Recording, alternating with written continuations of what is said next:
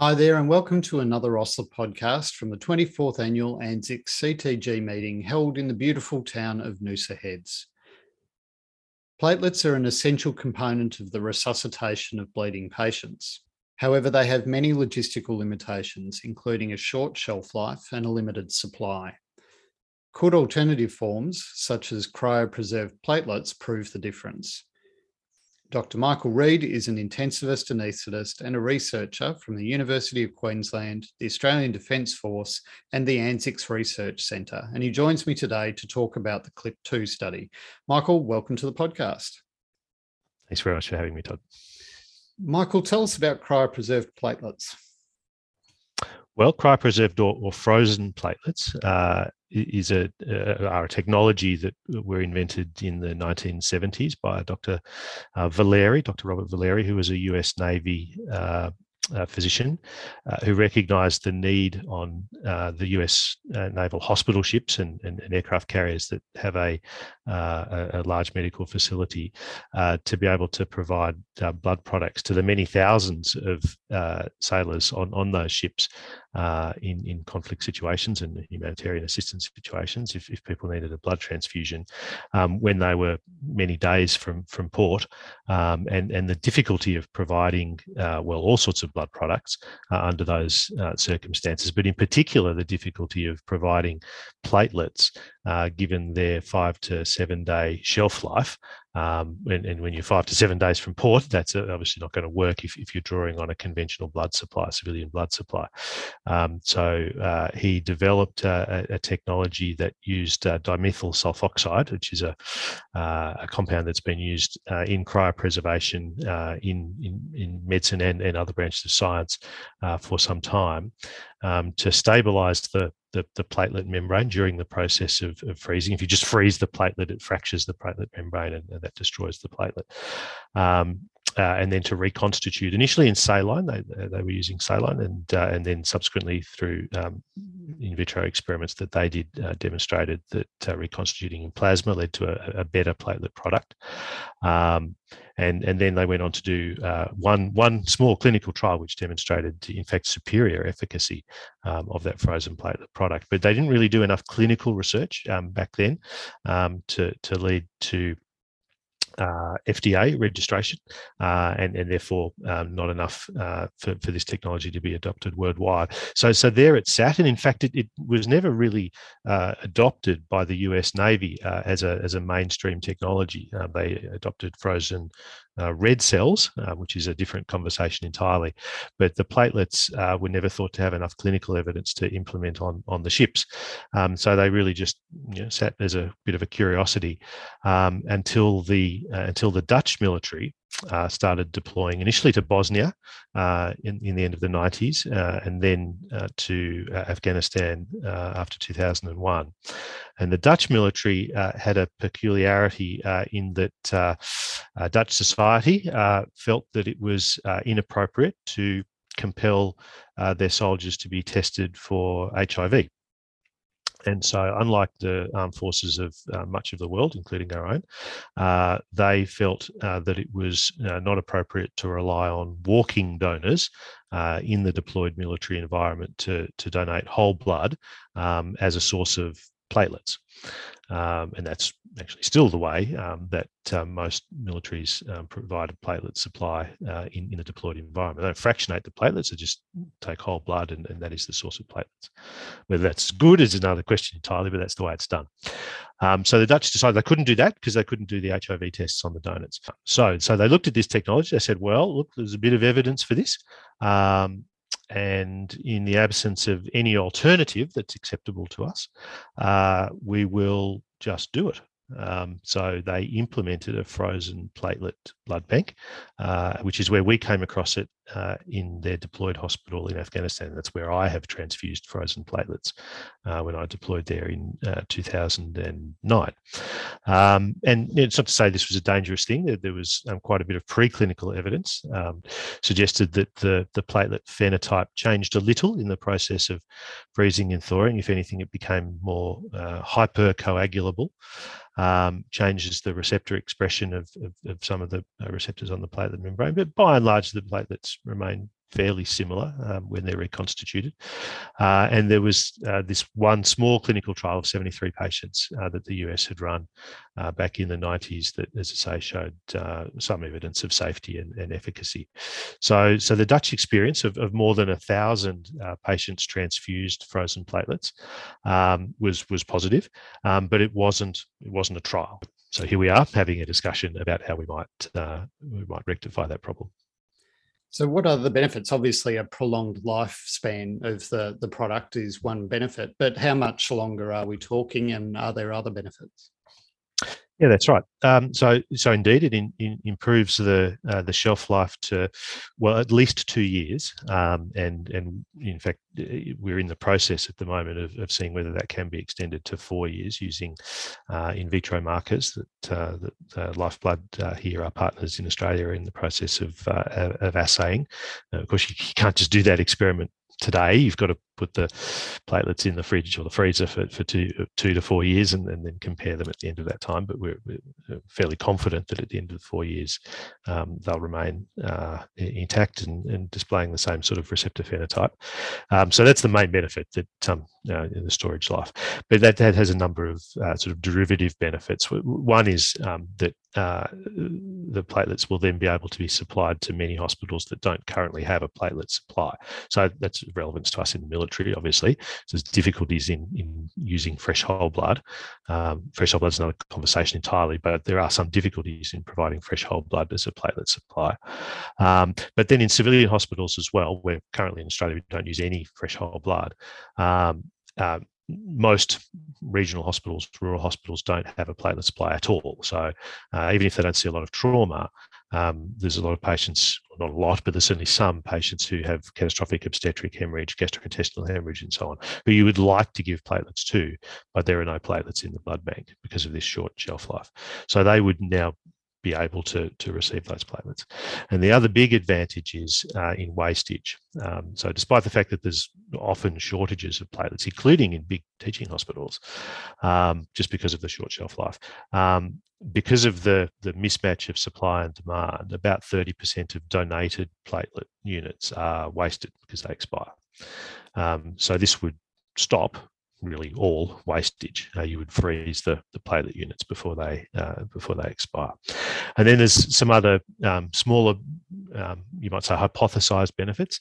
Um, uh, a platelet transfusion amongst all blood component transfusions is associated with the highest risk of infection. Uh, so uh, bacterial infection, so about one in 10,000 units uh, transmits uh, bacterial infection at conventional platelet units. Um, and that's because conventional platelets are kept at 22 degrees on a shaker and that's a you know, perfect medium for culturing bacteria. Um, so this, we think, um, will really remove that that risk. Um, and and possibly uh, in the process of freezing and thawing, uh, you, you, get a, kind of pre-activation of the platelet, and and so uh, that that possibly leads to better uh, hemostatic efficacy uh, with freezing platelets compared to conventional platelets. Now, are there any downsides, and particularly associated with this cryopreservative DMSO that you referred to a bit earlier? Yeah, so that's one of the reasons that we need to do a trial. Um, there are some theoretical risks. Um, one is is associated with the the DMSO. Um, the the amount of DMSO that comes with the platelets after it, they're reconstituted in the plasma is really quite small, though. It's about one percent of what someone receives uh, in a bone marrow transplant. So, um, although it's there, um, it's probably quantitatively insignificant, but we're still going to look for DMSO toxicity. And DMSO toxicity, well, you can certainly give enough of DMSO to really do harm, but um, the, the type of toxicity that occurs in bone marrow transplant patients with very much more DMSO is things like nausea, headache, and sometimes flushing and a bit of hypotension. So we look for that, but we're not really anticipating seeing that. Probably a more concern uh, is that um, in, in the process of freezing and thawing, you do get some damage of the platelet membrane and it forms um, microparticles, platelet microparticles, which are little fragments of the platelet membrane. And they uh, have a theoretical risk uh, of being uh, deposited in the lung uh, and if that happens, there's a theoretical risk uh, of that causing an inflammatory response, which could potentially predispose to acute lung injury or, or ARDS. That's not been seen in any of the animal models or, or, or in the clinical study that's been done, but it's something that we'll look out for. And the other risk is that um, by being more uh, hemostatically active, uh, potentially we're inducing a prothrombotic state. Uh, and that might increase the incidence of DVT. Um, or we're giving these things to cardiac surgical patients, it might increase the risk of graft thrombosis after coronary revascularization. Now, um, we're giving these platelets to people who are bleeding and really, you know, bleeding to death is what we're trying to stop, um, and they're being titrated to effect. So, so we think that that is the the main argument against this being a, a an overriding concern. We're, we're giving just enough to stop someone bleeding to death, not so so much that we're pushing people into a prothrombotic state. But again, they're complications that we'll be looking for in the in the trial. Michael, the use of um, these sorts of products is obviously predicated on the assumption that the more available platelets are, the um, the better the outcomes will be for patients. How sure are we that this assumption is valid? again, a, a, really good question. Um, one that actually you would think we, we would know uh, about in, in, medicine in general, maybe surgery in particular. And our trial, the CLIP trial, uh, is being done in cardiac surgical patients. And in fact, no one really knows quite what level of platelets should should be transfused in, in cardiac surgery or in, in surgery in general. Um, but we do know a little bit about trauma, um, and um, that is one of the main applications of, uh, I think, uh, this technology. If, if, indeed we, we demonstrate that the, the frozen platelets will will work, um, and and and uh, maybe that's worth going through just a little bit. We, we know that trauma patients don't become thrombocytopenic very commonly. If, if we say thrombocytopenia is less than, um, say, platelet count of 100, very rare to see a trauma patient with a platelet count of less than 100. But we do know um, that when we uh, do platelet function testing in trauma patients, uh, almost always severe trauma is associated with significant platelet dysfunction. So that's the first thing to say. There is something wrong with trauma patients' platelets. And that possibly true in, in heavy bleeding in, in surgical patients as well. It's just never really been looked at. So there's something to fix. That's the first thing. Why would we give platelets? Well, there's something to fix. Then the next thing to say is, well, is there any evidence that there's, there's you know, benefit from giving a platelet transfusion? No one's ever really done a proper trial, but there's some observational studies that show uh, when you give massive transfusions to trauma patients, if those massive transfusions have a high ratio of platelets to the other blood components, red cells and plasma compared to a low ratio of platelets. The patients who get the high ratio of platelets have a lower mortality. And, and that's actually consistently true in a number of observational studies, including if people want to reference, um, there's a post hoc analysis of the PROPPR study. You might remember that was the one to one versus one to two ratio of red cells to, to plasma but some of those people got a lot of platelets and some of them didn't and and they went back in another paper and looked at that question did the platelets do any good? And there was indeed a mortality benefit of getting more platelets. So so yes um, we think that there is a benefit in, in people who are heavily bleeding uh, of getting a platelet transfusion. So so yeah we think all of this uh, is potentially a benefit for, for such patients so it's well known that red blood cells don't necessarily uh, have physiological function immediately after they're mm. infused, mm. largely because of the 2,3-DPG metabolism. Yes. Do we know that platelets are effective immediately in terms of their pro-coagulation effect? To, to a limited degree, uh, yes. Uh, so in, in animal models, um, y- yes, that seems to be the case. Um, and and in in vitro studies of of these you know, human cryopreserved platelets, they they do form clot immediately, and in fact they they form clot more rapidly than conventional liquid stored platelets. So the answer to your question is yes they're, they're, they're more hemostatically active. Do they have normal function? That that's a little bit more complicated question because platelets do, turns out do a lot of things. Um, they're they're not this metabolically inert sack of stuff that uh, just has the coagulation cascade uh, occur on its surface. They they um, you know express uh, receptors on their surface. They discharge particles from vesicles and so on, and it, it's a definitely an oversimplification to say all of that just works normally. I I'm almost certain it does not. Um, and we don't actually fully understand which bits of that do work well and which bits of it do not. Um, but what I can say is they form clot more effectively than uh, even conventional platelets. So that's a good question. Though.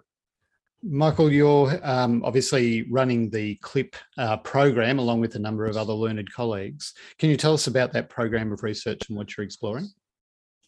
Yes, uh, and and you make a good point. So um, so although I am the chief investigator in in the CLIP uh, studies, um, uh, which started way back in 2014 um, when we started thinking about our pilot uh, trial. Um, we're, we're very much in partnership with Lifeblood, um, who, who, produce all blood components in, in Australia. Um, and our New Zealand colleagues uh, are running uh, CLIP New Zealand uh, in collaboration with their New Zealand Blood Service. Um, and, and the two trials are, are running in, in parallel. Uh, the New Zealanders ran their own pilot study, which was published uh, last year. Um, and you might say, well, why, why aren't you running just one big trial. That was uh, an initial uh, intent. Um, but the New Zealand Blood Service, uh, for good reasons, uh, manufacture their frozen platelets in a slightly different way to to the uh, to Lifeblood here in Australia, um, and uh, fundamentally, we weren't able to get the two blood services to agree to manufacture the platelets in the same way. They both had their reasons to continue to to do it their own separate ways, and we thought about running just one one trial um, with two different manufacturing processes. And then we thought, gosh, if we were reviewing that paper, uh, what would we say? we'd say, well, that was ridiculous. How could you possibly have one trial of two different products? So, so what we've decided to do um, is run the same trial, same protocol, same number of patients, same outcomes, everything um, in duplicate in Australia and New Zealand. Um, and then at the end of the study, um, which will probably be published separately, the New Zealand is separate to Australia, but we haven't firmly decided that yet. But what we have decided to do is, is look at an individual patient data meta-analysis, which we can talk about a bit at the end, um, putting those two results together um, to see if there's any difference in clinical outcomes between the two methods of, of producing platelets. If there's not, um, it's a little bit more complicated to make the platelets the New Zealand way, um, but it's easier for the hospital, the site, to reconstitute the platelets the New Zealand way. And so um, probably what it will boil down to is if there's no difference in clinical outcomes, um, well, it'll be up to the blood services, but probably what will happen is that it'll end up being done the New Zealand way. But that, that kind of presupposes equivalent clinical outcomes. If I knew that was the case, well, we wouldn't have to do the study. So, so that's why, why, why we're doing two separate studies. But anyway, so to get back to answering your question, all this started back in 2014. Uh, we, we, we, ran a pilot study um, using uh, College of Anaesthetists uh, funding, which we were very grateful for. We, we enrolled uh, 41 patients, uh, randomized them to frozen platelets or, or liquid stored platelets. Um, uh, we found that their bleeding after cardiac surgery was equivalent over the first 48 hours. Uh, there were some trends uh, towards superiority in the frozen platelet group. They, they seem to need less uh, blood uh, products transfused, um, and they needed to go back to theatre less if they got the frozen platelets. So that kind of fitted with the uh, results that had been seen in that earlier US study. Um, and, and there were essentially a negligible incidence of adverse events like uh, DVT, and, and, and, no one had a myocardial infarction post post surgery, and so, that was all quite reassuring. So, on the basis of, of those results, we, we went to the NHMRC and asked for enough money to, to do what we think it will be the definitive study, CLIP two, um, which uh, will recruit, uh, we, we, think about 800 patients um, needed to consent um, to, to uh, have about 200 or 202 uh, actually be transfused because we don't know who, who will need a transfusion before they actually have their surgery. We need people to consent beforehand. So we think about 25% uh, of the patients we think are high risk um, will ultimately need a platelet transfusion, and we need about 202 um, to be uh, sure enough uh, that the patients who are getting the frozen platelets are are having non-inferior outcomes. We'll talk about that in a tick. Non-inferior outcomes to the ones who are getting uh, the liquid stored platelets um, and, and, as I say, Australia compared to New Zealand. And uh, it's worth saying too um, that uh, uh, all of this is of military significance. It all started with the military. Uh, I, I, personally am funded by the, the, the, Australian Defence Force to do this research. They, they pay my salary. Um, and so we shared our, our, protocol with our military colleagues in the United States, uh, and they have funded a research group uh, in the US to, to actually use our protocol um, to, to run the same trial uh, in the US. So we've got a third group that's doing the same thing, uh, and they also have agreed to uh, be part of this individual patient data meta analysis uh, at the end. So we're kind of getting three studies uh, in one. Michael, you said that you're looking at high risk uh, cardiothoracic patients. Um, how do you identify um, ahead of the trial who is high risk? Yeah, in, in the pilot study, we used a, a red cell prediction score um, that looked at things like preoperative hemoglobin and complexity of surgery and so on, because um, that was the best thing there was. Uh, and that did indeed identify people who ultimately had about a 25% incidence of platelet transfusion. Um, but we thought we could probably do better in our um, definitive study. So we looked at the uh, cardiothoracic surgery database uh, in Australia, and there are collaborators in the in the study.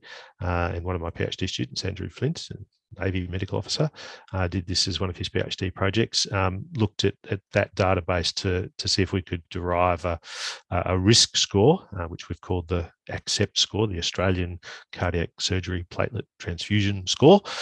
Uh, so it, it's come up, but it's entirely data driven. It's not what we hypothesized, but uh, it's identified some features that, that make people particularly at high risk of having a platelet transfusion. So uh, they are age, uh, needing uh, some form of renal replacement therapy, including chronic dialysis, uh, surgery for infective endocarditis, um, requiring support for shock of any form preoperatively, uh, being on clopidogrel preoperatively, needing valve surgery, and so on and so on. There's a few things you get points for. Uh, interestingly, uh, having a high BMI is protective for getting a transfusion. I can't tell you why, but anyway, that's protective. Um, and so if you get enough points, um, then uh, that's the, the, qualification for the study. But unlike um, virtually every other study that I've done in intensive care, um, although that is one way of getting in, um, the other way is just for the clinician to think that you are at high risk uh, of needing a platelet transfusion.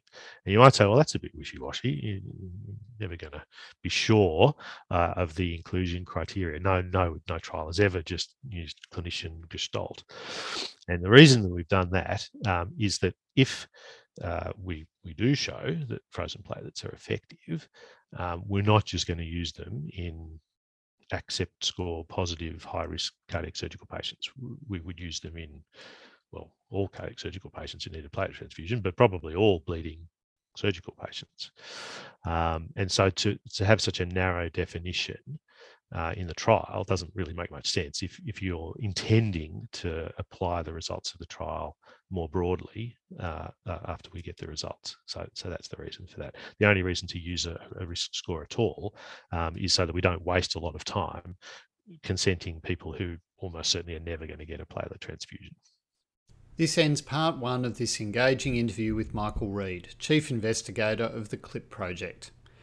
Join us next episode for part two as Michael explores the structure of the CLIP study and the challenges of running a major clinical trial.